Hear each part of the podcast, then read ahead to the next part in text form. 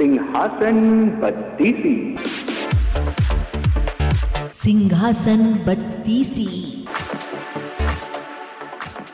बाईसवीं पुतली, अनुरोधवती, राजा विक्रमादित्य और बुद्धि और संस्कार पर चर्चा।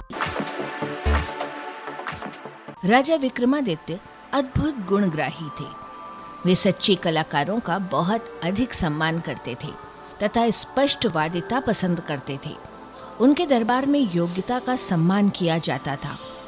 चापलूसी जैसे दुर्गुण की उनके यहाँ कोई कद्र नहीं थी। यही सुनकर एक दिन एक युवक उनसे मिलने उनके द्वार तक आ पहुँचा। दरबार में महफिल सजी हुई थी और संगीत का दौर चल रहा था। वो युवक द्वार पर राजा की अनुमति का इंतज़ार करने लगा। वो युवक बहुत ही गुणी था, बहुत सारे शास्त्रों का ज्ञाता था। कई राज्यों में नौकरी कर चुका था। स्पष्ट वक्ता होने के कारण उसके आश्रय दाताओं को वो धृष्ट नज़र आया। इसलिए हर जगह उसे नौकरी से निकाल दिया गया। इतनी ठोकरें खाने के बाद भी उसकी प्रकृति तथा व्यवहार में कोई परिवर्तन नहीं आ सका। वो द्वार पर खड़ा था, तभी उसके कान में वादन का स्वर पड़ा और बड़बड़ाया, महफिल में बैठे हुए लोग मूर्ख हैं। संगीत का आनंद उठा रहे मगर संगीत का जरा भी ज्ञान नहीं है। साजिंदा गलत राग बजाए जा रहा है, लेकिन उसे कोई मना नहीं कर रहा। उसकी बड़बड़ाहट द्वारपाल को स्पष्ट सुनाई दी। उसका चेहरा क्रोध से लाल हो गया। उसने उसको संभाल कर टिप्पणी करने को कहा। उसने जब उस युवक से कहा कि महाराज विक्रमादित्य खुद महफिल में बैठे हैं और वे बहुत बड़े कलापारखी हैं तो युवक ने उपहास किया।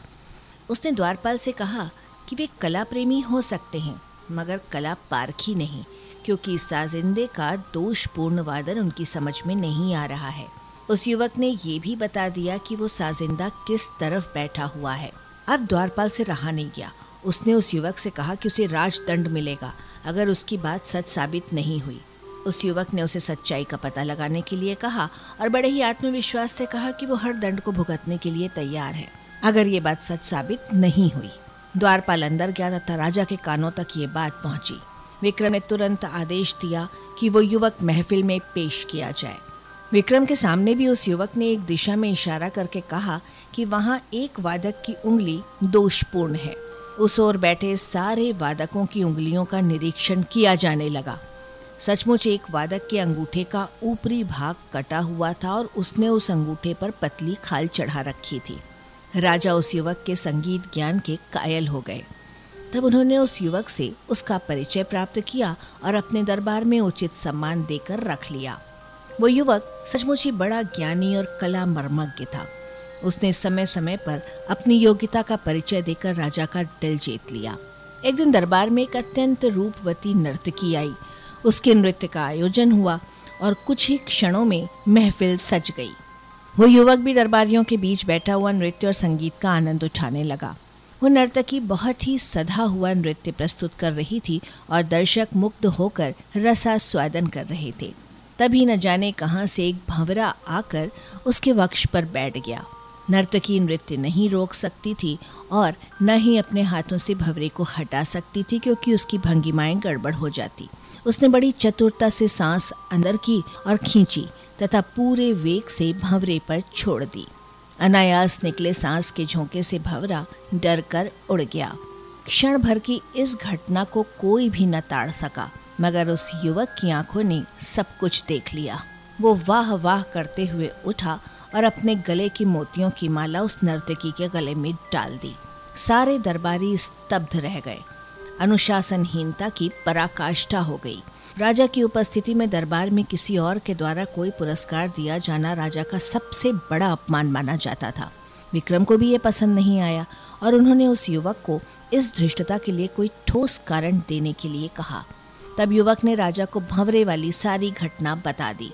उसने कहा कि बिना नृत्य की एक भी भंगिमा को नष्ट किए लय ताल के साथ सामंजस्य रखते हुए नर्तकी ने जिस सफ़ाई से भौरे को उड़ाया, वो पुरस्कार योग्य चेष्टा थी। उसे छोड़कर किसी और का ध्यान ही नहीं तो पुरस्कार कैसे मिलता? विक्रम ने नर्तकी से पूछा तो उसने उस युवक की बातों का समर्थन किया। विक्रम का क्रोध गायब हो गया और उन्होंने नर्तकी तथा युवक दोनों की बहुत तारीफ़ की। अब उनकी नज़र में उस युवक का महत्व और बढ़ गया। जब भी कोई समाधान ढूंढना रहता, उसकी बातों को ध्यान से सुना जाता तथा उसके परामर्श को गंभीरता पूर्वक लिया जाता। एक बार दरबार में बुद्धि और संस्कार पर चर्चा छिड़ी। दरबारियों का कहना था कि संस्कार बुद्धि से आते हैं, पर वो युवक उनसे सहमत नहीं था। उसका कहना था कि सारे संस्कार वंशानुगत होते हैं। जब कोई मतैक्य नहीं हुआ तो विक्रम ने एक हल सोचा। उन्होंने नगर से दूर हटकर जंगल में एक महल बनवाया तथा महल में गूँगी और बहरी नौकरानियाँ नियुक्त की।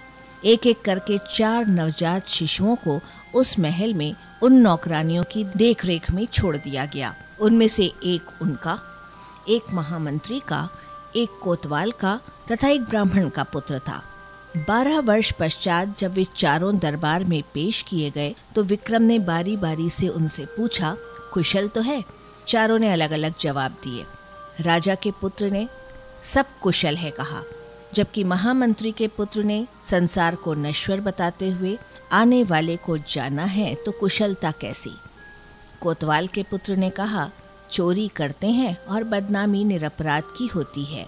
ऐसी हालत में कुशलता को सोचना बेमानी है। सबसे अंत में ब्राह्मण पुत्र का जवाब था कि आयु जब दिन ब दिन घटती जाती है तो कुशलता कैसी? चारों के जवाबों को सुनकर उस युवक की बातों की सच्चाई सामने आ गई। राजा का पुत्र निश्चिंत भाव से सब कुछ कुशल मानता था। मंत्री के पुत्र ने तर्कपूर्ण उत्तर दिया। इसी तरह कोतवाल के पुत्र ने न्याय व्यवस्था की चर्चा की, जबकि ब्राह्मण पुत्र ने दार्शनिक उत्तर दिया। सब वंशानुगत संस्कारों के कारण हुआ। सबका पालन पोषण एक वातावरण में हुआ, लेकिन सबके विचारों में अपने संस्कारों के अनुसार भिन्नता आ गई। सभी दरबारियों ने मान लिया कि उस युवक का मानना बिल्कुल सही है। आप सुन रहे हैं सिंहासन बत्तीसी की कथाएँ। अरबा की प्रस्तुति।